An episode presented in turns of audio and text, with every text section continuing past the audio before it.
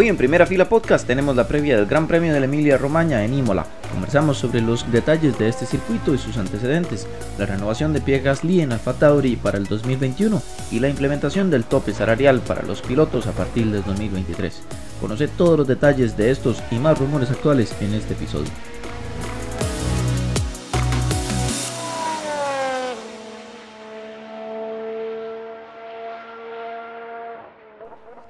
Empezamos con el episodio previo al Gran Premio de la Emilia Romagna, este otro Gran Premio en Italia que vamos a tener en el famoso circuito de Imola, en el Enzo de Dino Ferrari. Esta vez eh, la primera de después de varios años, que pues vamos luego a discutir la trayectoria que ha tenido la Fórmula uno en este circuito, que sí tiene bastante trayectoria en la Fórmula uno. Obviamente protagonizada por aquel, eh, aquel desastroso fin de semana en el cual Ayrton Senna murió en el noventa y cuatro, pero como dije, más adelante vamos entonces a detallar un poco de este circuito. Tenemos varios temas antes de, de esta particular carrera, que presenta también un formato nuevo, sin prácticas en viernes, eh, entonces tenemos algunos temas que debatir. Eh, ¿Cómo están, Felipe y Chamber? Bueno, mae, eh, primero destacar tu pronunciación en italiano, mae, muy buena, muy buena, definitivamente. Eh, entrando un poco al tema del fin de semana, definitivamente muy emocionado. Imola es un pistón de las que nos gusta a los tres, ¿verdad? Eh, muy el formato de vieja escuela. Eh, definitivamente es una prueba para de un poco todo el, todo el esquema de, de la Fórmula uno, de tener un fin de semana recortado con solo actividad sábado y domingo. Eh, que de hecho ahí hablaban que eso es algo que querían proponer de manera permanente para la campaña dos mil veintiuno y que de hecho los equipos lo rechazaron. Entonces bueno, tal vez si, si no sale todo tan mal este fin de semana puede ser algo que se vuelva a reconsiderar. Edeima, yo creo que entre menos práctica, menos datos y más emoción. Hay, hay que ver, sí. Eh, creo que van a tener solamente una práctica, como hora y media, ¿verdad? Algo así es. Y después de eso pasan a quali. El mismo fin, el mismo sábado, todo. Sí, exactamente. Exacto, todo el mismo sábado. Una práctica nada más de noventa minutos y después creo que hay un descanso de unas uh-huh. dos o tres horas y a quali. Bueno, y sí, está, está interesante por lo que dice Felipe, también eh, un poco eh, más difícil, creo yo, de los pilotos tener que, y, y de los equipos, ¿verdad? Tener que sacar la información en menos tiempo. Si por alguna razón eh, chocan en la práctica o lo que fuera, no pueden clasificar. Pero bueno, eh, sí, esta pista, ¿verdad? Es el, el famoso circuito de Imola es un chuzo de pista. Eh, sinceramente me parece que es de las que debería estar en el, en el calendario permanentemente. Y que bueno, no veíamos desde el dos mil seis, ¿verdad? De hecho, solamente Kimi ha corrido una carrera en esta pista. Y ahora, ahí como a medio año, los AlphaTauri, ¿verdad? Que anduvieron haciendo un filming day. Y de ahí tanto Daniel como Pierre hablaron maravillas de la pista. Y bueno, para hablar un poquito de los datos, ¿verdad? Y de la historia de este circuito, eh, se construyó por ahí de los cincuentas, eh, según Enzo Ferrari, como una mini Nürburgring que ellos querían tener un poco más cerca. Eh, y hablo de ellos, a, a los fabricantes de carros y motos que hay en Italia, eh, por esa misma zona, ¿verdad? Y más o menos como hasta los setentas es, eh, fue una pista callejera. Actualmente aproximadamente cuatro punto nueve kilómetros de largo, relativamente angosta, ¿verdad? Eh, como nosotros hablamos de la vieja escuela, con unas chicanas eh, rápidas ahí que de hecho tuvieron que hacer para empezarle a bajar un poco la velocidad a la pista. Es la primera carrera del año que se corre en contra de las manecillas del reloj. Y es una de esas pistas que casi no tienen esos famosos run-off areas, ¿verdad? Y, y, y hace, un, hace unos años le hicieron un par ahí, pero, pero no es de esas famosas como las del Medio Oriente. Por dicha. Y posterior al ochenta, sí, sí, sí, porque creo que ya vimos eh, de lo que pasó en las, en las pistas más tradicionales este año, que fueron carreronas, ¿verdad? Y bueno, posterior a la muerte de Enzo Ferrari en mil novecientos ochenta y ocho le renombran al Autódromo Enzo de Dino Ferrari y actual, anteriormente le habían puesto Dino Ferrari en honor al hijo de Enzo que se había muerto de una leucemia en el cincuenta y seis. Y, y creo, no me acuerdo bien si la primera carrera eh, que se corrió en, en Imola fue una carrera que no era de campeonato, pero se corrió en, para F uno en el sesenta y tres y la había ganado Jim Clark. Y bueno, eh, hablamos de la historia de este circuito porque lastimosamente es famosa e importante en Fórmula uno por todo lo que sucedió en aquel que se denomina el maldito Gran Premio de Imola del noventa y cuatro, ¿verdad? Eh, yo no sé, para los que ven YouTube y cosas eh, y documentales de F uno, Eh, de ahí sabrán que el viernes en aquel gran premio, ¿verdad? Eh, de ahí Rubens Barrichello se pegó un huevazo en una de las del, en la variante Bassa, en aquel Jordan Hart que él corría. Y de ahí, yo no sé si los que han visto el video, el video es horrible, parece, uno pensaría que se mató. Sí, totalmente. Y, y milagrosamente, milagrosamente solamente se fracturó la nariz y uno de los brazos, ¿verdad? Entonces eso como que le hizo el preámbulo a este fin de semana que nadie pensaba que fuera a ser tan trágico. El, el sábado durante la clasificación, el austríaco Roland Ratzenberger, ¿verdad? Se le fue el alerón delantero y se fue recto en la curva Villeneuve y chocó contra una pared a más de trescientos kilómetros por hora y se murió en el instante. Eh, se desnucó. Y de ahí, lastimosamente, era el tercer gran premio que, que este muchacho estaba corriendo. Eh, fue el primer piloto que se moría en un F uno desde Elio de Angelis, que se había matado en Paul Ricard en el ochenta y seis haciendo unas pruebas. Que, por cierto, un, un, un dato curioso es que Elio de Angelis usaba un casco Simpson blanco con unas rayas negras. Y para los que saben de marcas de cascos y todo eso, es el mismo casco que tiene Eh, The Stig, ¿verdad? O muy similar. O aquí en Costa Rica nos acordamos de Felipe Vargas con un Simpson también, que, que lo corrió varios años. Eh, y bueno, después ya hacia el domingo, ¿verdad? Que donde Senna había hecho la pole, Schumi salía segundo y Gerard Berger salía tercero. Y bueno, de primero Senna, eh, de, en algún momento se le quebró la dirección y chocó en Tamburello. Un choque que si uno lo ve no parece tan duro, ¿verdad? Pero bueno, una para, para mala fortuna de Senna, una de las piezas de la suspensión le atravesó el casco y de ahí le quitó la vida al que muchos catalogan, ¿verdad?, como el mejor piloto en la historia de Fórmula uno. Eh, ese gran premio tristísimo, ¿verdad? El podio sin celebración. Eh, y bueno, y por último, algo que mucha gente no sabe es que Michele Alboreto, ¿verdad?, en algún momento entró a pits. En aquel entonces, cuando todavía no había límite de velocidad y una de las llantas no quedó bien instalada y cuando este man iba saliendo majado hacia la pista, la, la llanta salió volando y le pegó uno de los, y le, pegaron, le pegó a unos mecánicos de Ferrari y de otros equipos. Y bueno, por dicha nadie se, se murió, pero sí hubo gente con fracturas y a raíz de ese incidente se empezó a instaurar el límite de velocidad en los pits, que aún hoy vemos. Y a raíz de los incidentes de Ratzenberger y de Senna, ¿verdad?, algunas otras mejoras de, de seguridad, entre esas el HANS device, ¿verdad?, que se usa hasta, hasta hoy en día. Y, y se le olvidaba también ahí mencionar el, el desastroso inicio ya del Gran Premio como tal, porque J J Leto, me acuerdo que estuvo involucrado en ese incidente contra no me acuerdo quién. Eh, se estrellaron los dos apenas a los dieron, primeros metros, ajá, y inclusive partes le dieron por detrás, exacto, partes de, de uno de, o de los dos monoplazas, inclusive llantas, fueron a dar a la gradería y mandaron a gente hasta el hospital. No sé si se murió gente o no, pero sí, pero sí, sí me acuerdo que, que hubo heridos después de eso. Qué, qué raro, ¿verdad? Un, eh, todo tan trágico. Sí, y inclusive que dentro de la legislación italiana, yo pues investigando algo del del uh-huh. tema, dice que si en un evento deportivo hay alguna tragedia, el evento se debería haber pospuesto. Entonces, pues es un, un tema que deja, digamos, para debate. De hecho, Frank Williams, Adrian Newey y, y, y ay, ¿cómo se llama este otro diseñador? Estuvieron involucrados ahí en un proceso legal y todo. Y Patrick Head. Estuvieron ahí, la Fiscalía de Italia les abrió un proceso, ¿verdad?, de muchísimos años contra ellos y contra los dueños del autódromo. Eh, pero bueno, no pasó, no pasó a más, ¿verdad?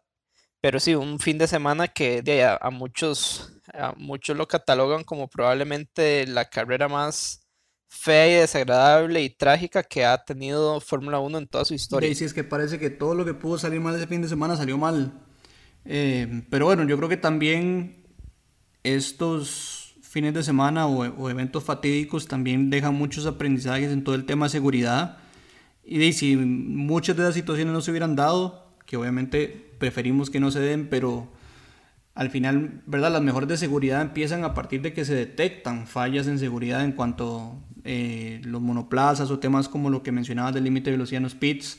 Lo de las llantas es algo que se ha tratado de, de trabajar mucho, que las llantas en temas de accidentes no se desprendan del carro, sino que tienen varios, no me acuerdo si eran partes o hilos que, que las eh, mantienen fijadas al chasis, para que no sea, ¿verdad?, un, un, un arma, digamos, que, que ande dando vueltas ahí por todo lado, más a las velocidades que andan y las dimensiones que tienen, ¿verdad?, las llantas en estos tiempos. Entonces, eh, de, tratando de verle, ¿verdad?, el, el, el, el lado positivo a una situación tan complicada, yo creo que eso es algo que, que se puede rescatar desde el fin de semana y, y muchos, ¿verdad?, que han venido después con otro tipo de accidentes. Inclusive lo más notable, creo yo, es el, la protección hacia los lados de la cabeza del piloto, el, el descansacabezas, que ya la forma tal del habitáculo de donde va el piloto cambió completamente a través de los años y obviamente mucho como que consecuencia de esos dos choques tan fuertes a altas velocidades que tuvieron eh, estos dos pilotos y que particularmente afectaron esa zona, ¿verdad? Eh, así como también el trágico accidente de Jules Bianchi eh, vino a revolucionar eh, todo lo que ahora se conoce como el halo y la protección a la cabeza del piloto, así que eh, toda la razón en ese caso, eh, en eso que comentaste. La... Y lo de Massa también, me acuerdo, ¿verdad? Que, uh-huh. que aquello de Massa fue cuando se consideró tener como el, el parabrisas que utiliza de hecho ahora IndyCar. Exacto. La R. Que, que uh-huh. bueno, la F uno se decidió por, por este halo, no por el, por el aeroscreen, pero yo creo que Indy no hubiera pensado en esa parte si no sucedía lo de Massa. Bueno, Justin Wilson, de, de, desastrosamente. Ajá. Y Justin Wilson, claro. Cierto, sí. cierto, también, tienen razón. Sí. Hablando ya un poco más de la pista eh, como tal y el trazado, pues recordamos que la última vez que se corrió en Imola existía esa variante Bassa que mencionaba justo ahora Chamber, donde ocurrió aquel choque de Barrichello, y ahora prácticamente después de que salen de Rivazza, esa doble izquierda, ahí es gas pegado toda esa recta hasta llegar a Tamburello. Entonces es una recta ya ahora bastante, bastante larga. Quién sabe, ahí la zona de D R S me imagino que va a ser corta en consideración a la, a la que está toda la, o sea, la distancia, digamos, de esa recta. Y, y es, es, es obviamente que va a ser considerado. Inclusive yo creo que también ahora en Portimao fue un poco... un poco larga esa zona de D R S, entonces me imagino que va a ser un poco repensada, ¿verdad? Entonces, sí, esa, eso va, va a ser un, una variante. Y otra cosa también que creo que es, eh, vamos a tener en consideración, es que esta, esto que mencionaba Chamber ahora, de que no hay runoffs en asfalto, creo que es un ingrediente que va a dar para muchísimos safety cars, entonces puede darse una carrera tal vez emocionante por ese sentido. Y con mucha estrategia diferente, que posiblemente de hecho los equipos van a tener que improvisar a lo largo de la carrera, ¿verdad? Para reaccionar a las diferentes situaciones que se den por ese mismo safety cars. Sí, exacto. O sea, puede, yo creo que sí hay, hay, hay mucha probabilidad de safety cars. Va a ser, va a ser interesante. Bueno, uno de los temas más emocionantes o que más atención ha captado en estos días es la renovación de Pierre Gasly en AlphaTauri, que está... todavía a hoy la incógnita de qué va a pasar con los pilotos de Red Bull, tanto en su equipo principal como en AlphaTauri. Pierre Gasly es entonces el que es confirmado primero para mantenerse en AlphaTauri. Algunos les gusta la noticia, mientras que algunos no, porque algunos piensan que merecía ser recolocado y reascendido al, al equipo principal de Red Bull Racing, que no dejan de tener razón por la espectacular temporada que ha mantenido, y creo que el debate va a ir un poco por ahí, va a ir un poco en ver quiénes están de acuerdo, quiénes, quiénes no. Eh, Helmut Marko fue obviamente el primero que le consultaron eh, sobre la decisión, que, que con un rotundo no desmintió toda posibilidad de que Pierre subiera al equipo para reemplazar a, a Alex Albon. Eh, entonces, bueno, primero tal vez me comentan ustedes y luego yo les doy el, el parecer. Pues, bueno, digamos, de mi perspectiva, a mí me parece que yo no creo que a Gasly le vayan a dar, a menos de que haga un super año el próximo año, no creo que le vuelvan a dar la, la posibilidad de estar en el equipo grande, pero... pero me gusta que, que, de que en AlphaTauri estén confiando en él. eh, Ganó una carrera ya este año, ¿verdad? Ha hecho un año muy bueno, entonces a mí me gusta realmente que, que se quede ahí. Eh, no está confirmado todavía el segundo asiento de AlphaTauri tampoco, ¿verdad? Entonces hay que ver qué, qué se estarán pensando, qué tendrán entre manos ahí. Eh, suena Yuki, ¿verdad? Eh, entonces habría que ver si, si al finalizar el campeonato de F dos eh, le dan los puntos para la superlicencia, que por cierto ahí hicieron unos cambios, ¿verdad? Eh, relacionado con todo lo de fuerza mayor. Eh, asociado a, a, a los campeonatos que se han estado cancelando a raíz de lo de COVID este año. Eh, pero bueno, vamos a ver, eh, suena, suena fuerte AlphaTauri. Me parece que, que el próximo año viene con un, un equipo de media tabla muy, muy sólido, ¿verdad? Sí, yo creo que de, el hecho de que se mantengan bastante eh, iguales el, todo lo que es el reglamento técnico de cara a la próxima temporada, y ya lo que hemos visto de AlphaTauri, si tiene un buen carro, definitivamente la colaboración técnica que tiene con Red Bull está dando sus frutos. Y de lo de Pierre Gasly, yo creo algo obvio hasta cierto punto, este, ¿verdad? Se lo tiene recontramerecido por todos los resultados que ha conseguido, aún digamos que no hubiera ganado esa carrera en Monza, el resto de carreras que ha hecho definitivamente meritaban esa renovación. Yo sí creo que lo vayan a considerar para la temporada dos mil veintidós. Eh, parte de lo que Horner decía que no lo subieron para el próximo año es porque en el carro Red Bull, en su comportamiento y su manejo actual, ya saben que Gasly no rinde y creerían que el, que, ¿verdad? que el rendimiento sería igual a lo que está dando Albon ahora, que definitivamente no es lo que busca el equipo.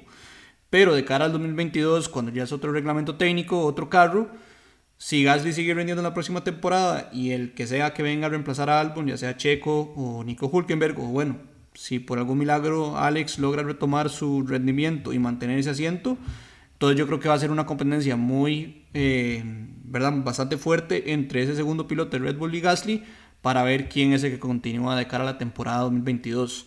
Lo que sí yo es que estando en, ¿verdad? en los pies de Gasly, me gusta la renovación, pero me, me resentirían bastante los comentarios de Horner, porque hasta cierto punto es como, pone, es como ponerle un límite, ¿verdad? Como Gasly es bastante bueno para AlphaTauri, uh-huh. pero para el equipo titular ya no nos sirve. Entonces, ¿verdad? Eso es como sí, ponerle un límite al piloto que, ¿verdad? Yo creo que la parte emocional y psicológica de recibir esos comentarios de manera tan pública no debe ser algo fácil de procesar. Eso, eso es exacto lo que yo quería tal vez como comentar un poco.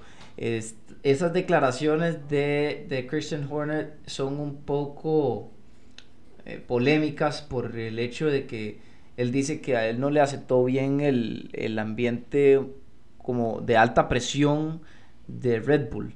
Eh, es difícil obviamente como de, de comparar y de darle la razón o no. El, el hecho de que, de que dijera eso, pues algunos lo que se atreven a, a pensar es que el ambiente que tenía ahí dentro de Red Bull, al, lo que dicen es que su acercamiento, su, su manera de, de, de llegar a los fines de semana, pues era un acercamiento muy hacia el fine tuning y encontrar entonces el, el, el detallito en el seteo y todo, mientras que Red Bull más bien le incitaba como a ver ya de, de manera global los compromisos que tenían que hacer para, pues, para llegar a ser más rápido, y que entonces tal vez a Red Bull Red Bull sintió que, que se equivocó en eso, pero sí de una manera u otra lo están frenando. Eh, al mismo tiempo pues es evidente que Pierre está haciendo el ochenta por ciento de los puntos que tiene por ahora AlphaTauri, entonces pues obviamente tiene que dejárselo, es indiscutible que ya sea en Red Bull o en AlphaTauri, Pierre tiene que estar, eso, eso es indiscutible. Lo que viene también ahora a, a discutirse es también qué va a pasar con los otros pilotos. Ahí salió a decir hoy Daniil Kvyat que no estaba preocupado, pero no estaba preocupado pues porque ya yo creo que él, él está en una fase en el que ya lo han votado y ascendido y descendido tanto que ya lo que sigue para él hasta un año sabático es, es hasta algo que no es, es bien del visto, todo inesperado sí. para él, exacto. Entonces yo me atrevería a pensar que lo que puede pasar el próximo año es que en Red Bull ponen a Hulkenberg o a Pérez, alguno de los dos. Suena por ahora más, dicen que Hulkenberg, pero bueno, eso dicen los medios europeos, quién sabe. Y Albon de compañero con Gasly. Y, y a Kvyat lo mandan a la casita y a Tsunoda lo dejan en Fórmula uno otro año. Ajá. Eso es lo que sí, yo ser. predigo, pero pero lo digo, obviamente soy un tico aquí de sentados de la casa y no sé tanto. Yo creo que mucho es el tema de la licencia. Yo creo que si él logra quedar cuarto mejor y, y, y obtiene la licencia, yo creo que sí lo montan. Yo sí creo que tiene que haber mucha presión del lado de Honda para que en su año de despedida de, tengan un piloto japonés. Y de, imagínense que de que logre ganar una carrera, ojalá la de, en Suzuka. Usted sabe, entonces de, yo se vuelven creo que, locos esos japoneses. Por eso, de, un podio por suficiente. Por eso yo creo que lo que sea. Eh, eso tiene que ser algo que, que, que debe estar pensando. Cuidado, hasta lo están usando como una carta para negociar. ¿Quieren que les regalemos la I P y todo el conocimiento de los motores? Muy bien. Pero quiero ver a, a Yuki montado en ese segundo asiento de AlphaTauri. Entonces, hay mucho detalle, ¿verdad? Que lastimosamente nosotros desde, desde nuestro lugar no podemos, ¿verdad?, entender a, a plenitud, pero es de verdad un tema apasionante todo eso. Claro. Sí, lo, yo, a mí lo, digamos, lo único que no me gusta mucho es también como Horner está poniendo en un pedestal a Max. Me parece que eso les puede jugar una mala pasada después de, de ¿cómo se llama?, de desarrollar, darle la importancia a un solo piloto y sí, porque les no, no, no me parece prudente parte de un jefe de equipo dar, o, o ser tan claro y tan evidente con esa preferencia, ¿verdad? Y además de todo ya va a ser el tercer piloto, ¿verdad? Porque si no me equivoco, Ricciardo también corrió una temporada con Max y salió corriendo. Entonces, y Ricciardo, que de verdad ya sabemos la calidad de piloto que es. Pero bueno, el otro de los temas calientes que teníamos esta semana es el, el tope de los salarios para pilotos a partir de la temporada dos mil veintitrés. La F uno y los diferentes equipos llegaron a un primer acuerdo eh, para poner un tope máximo de treinta millones de dólares en la sumatoria, los salarios de los dos pilotos titulares de cada equipo iniciando la temporada dos mil veintitrés. Esto viene a darle un poco de continuidad a todo el tema que ya venía trabajando Chase Carey, ¿verdad? Muy al estilo americano de las ligas de allá como N B A, como N F L, ¿verdad? Que tienen esos topes presupuestarios para buscar emparejar las posibilidades de, de equipos de, de, de poder ganar, ¿verdad? Que no sea un tema de quién tiene más plata, que no sea un tema de, de billet, ¿verdad? Una guerra de billeteras como tal, como se había convertido la F uno en los últimos años, sino poner ciertos límites y que, ¿verdad? Eso también facilite eh, la parte económica y planeamiento de los diferentes equipos. Yo creo que eso también viene un poco a incentivar a que equipos nuevos ingresen a la parrilla. Al final tenemos diez en estos momentos, eh, recuerda hace unos años que teníamos más, doce o catorce equipos, ¿verdad? Yo creo que es un poco lo que están buscando y a mí me parece que es el camino eh, definitivamente correcto. Sí, como, como, dice, como dice Felipe, es una gringada, ¿verdad? Y, y bueno, hay que ver, ahí de hecho pusimos eh, en, en el Instagram unas, u, u, un posteo con los salarios actuales más o menos como para tener una idea de, de cómo están, ¿verdad? Eh, por supuesto que el mejor, el piloto mejor pagado en este momento es Hamilton, aproximadamente con cuarenta millones de, de, de dólares al año, y Vettel eh, a, a unos cercanos diez millones de diferencia, pero bueno, recibe treinta millones, ¿verdad? Y entonces, por ejemplo, Hamilton está superando en diez millones ese máximo y Y, y bueno, en este momento estaría él fuera de ese, de ese tope, ¿verdad? Entonces yo no creo que Hamilton, eh, si es fiebre de verdad, probablemente va a negociar eso para quedarse más años, pero yo no creo que él llegue a dos mil veintitrés. Yo me imaginaría que, que en dos mil veintidós o dos mil veintiuno se, se retira. Y, y también vimos los, los salarios de otros pilotos, ¿verdad? Eh, por ejemplo, a Red Bull, ahora que estábamos hablando de... de ellos, si llegaran a, a traer a Checo o a Hulkenberg, eh, probablemente el salario sería mucho más alto que el que tiene actualmente Albon, ¿verdad? Entonces tienen que poner en una balanza el salario de Max, que creo que actualmente ronda los veinticinco millones de dólares anuales, eh, de, con el salario de Checo de Hulkenberg, que probablemente va a andar como en quince, ¿verdad? Sí. Hay que ver, ¿verdad? Checo en estos momentos percibe ocho de Aston Martin. Y además, todo lo, lo, perdón, de Racing Point, lo más importante de todo esto es que el, el monto que superen de esos treinta millones se les rebaja del presupuesto para ese año de acuerdo a la, al acuerdo de la Concordia, valga la redundancia. Uh-huh. Entonces, si para ese año ya el, salario, el sí, presupuesto cierto. máximo por equipo era ciento treinta millones y Mercedes insiste en mantenerse en los cuarenta, les restan diez millones. Entonces, es algo que tienen, ¿verdad?, los equipos que tomar en cuenta y, y tener cuidado con eso. Al final... no le sirve tanto pagar de más eh, a sus pilotos. Sí, claro. Aquí obviamente el más afectado de todo esto va a ser Lewis, que encima se rumora que la razón principal por la cual se está atrasando tanto eh, su confirmación con Mercedes es porque supuestamente él, él está pidiendo más platica.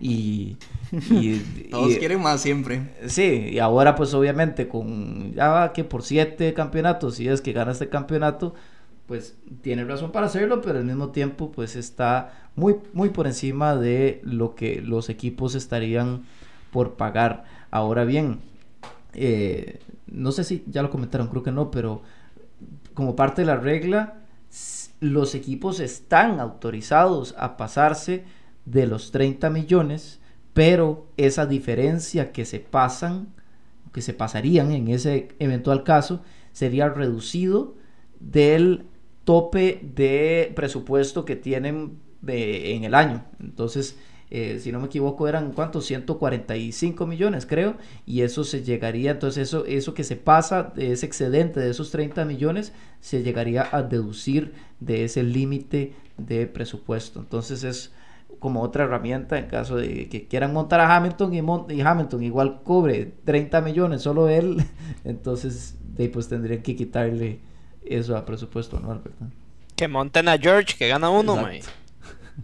Eso, eso va cambiando. Para la, empezamos creo que en ciento cuarenta la próxima temporada y para el dos mil veintitrés ya va en, en ciento treinta y cinco, porque eso va uh-huh. reduciéndose año por año. Exacto. Entonces Ajá, sí, ese es, ese es un factor importante. Eh, y George baratísimo. Claro que yo creo que si lo suben a Mercedes no sería tan bajito, pero bueno, definitivamente mantendría una diferencia abismal con los cuarenta que recibe Lewis, pero bueno, al final también yo creo que muchos de los pilotos su ingreso principal, o al menos de, de pilotos de, de talla como las de Hamilton, Vettel, de, es por fuera, más bien deben de ganar más eh, por todos los temas de patrocinios y, y verdad, convertirse en embajadores de, de marcas diferentes de talla mundial que lo que perciben de los salarios de sus diferentes equipos. Bueno, y, y hay que hablar del resto de la parrilla, ¿verdad? Eh, muchos están en, en una situación entre comillas saludable, eh, porque están por debajo del tope, eh, y en donde muchos de los pilotos no están superando los ocho millones anuales. Y también, por ejemplo, en un equipo como Haas, que hasta el momento no ha confirmado quiénes vienen para el próximo año, eh, que nosotros creemos, ¿verdad?, que probablemente los que más suenan son Nikita Mazepin y Mick Schumacher. Estos pilotos probablemente van a traer quién sabe cuántos millones, ¿verdad? Y, y seguro ellos van a empezar a ganar como tres, cuatro millones de, de primera entrada, ¿verdad? Si les va bien. Sí, exacto. Y yo también otro punto que quería comentar es que el salario de los pilotos, recordemos que no es un monto fijo y, y basta. Eso obviamente va, es un número aproximado, ¿verdad? Pero obviamente va a depender de el... Eh, la cantidad de carreras que se hagan el año, de los de los eh, de trabajos que tengan, digamos, que hacer en ese fin de semana, de relaciones públicas, eh, todos esos, digamos, son como incentivos, y me imagino que también si tienen victorias y todo eso tienen bonificaciones, pero eso es lejos de ser un monto fijo por año, y Inclusive hasta se dice que el hecho de que tengan menos carreras este año, pues obviamente les afecta a ellos en el salario, pues de, pues sí ganan por carrera, ¿verdad? Sí, toda esa parte de la negociación contractual tiene que, que ser bastante complicada, y, y esta temporada en particular seguro que eso afectó bastante. Eh, porque como bien decís, seguro por carrera corrida es un, ¿verdad? un monto ahí extra. Eh, pero bueno, yo creo que definitivamente Domenicali, que va a ser el nuevo C E O a partir de esta temporada dos mil veintiuno, tiene que seguir sobre esta línea. A mí me encantaría ver que adopte este tipo presupuestario para lo que es el desarrollo y, y operación de los motores, que yo creo que es el otro gasto grande que le quedan a los equipos. Eh, pero bueno, eso yo creo que es una tarea bastante más complicada, sería hasta el dos mil veintiséis, y depende mucho de la fórmula nueva a la que lleguen los diferentes equipos. Pero bueno, yo creo que con esto cerramos el capítulo. Eh, a disfrutar entonces este fin de semana en el Gran Premio de Imola. Ojalá que, que este fin de semana cortado nos regale bastantes emociones en pista, en todo lo que es clasificación y carrera. Posiblemente veamos compromisos de los equipos en cuanto a sacrificar un poco el rendimiento para lo que es el sábado, para buscar un mejor rendimiento el domingo. Y eso, bueno, puede variar un poco la parrilla. Sí, bueno, Di, vamos a ver. Yo espero un carrerón. Me... Esta pista es una de las que más me gusta. Eh, y... Y bueno, esperemos ver piques como aquel de Montoya con Schumacher, que fue buenísimo en algún momento, ¿verdad? A ver qué, de, qué, qué espectáculo vamos a tener esta vez. Así que bueno, les agradecemos a todos los que nos escuchan y nos han estado ahí siguiendo en el Instagram. Esta semana ha estado muy movida, entonces ahí hemos estado contestando los mensajes eh, cuando hemos podido. Y bueno, de, nos vemos después de, de esta carrera con el post Gran Premio de la Emilia Romagna, a ver qué habrá pasado y ojalá con alguna sorpresa. Nos vemos entonces luego y a ver cuántos safety cars va a haber entonces. Nos vemos, feliz fin de semana. Chao, por ahí da. Hasta luego a todos.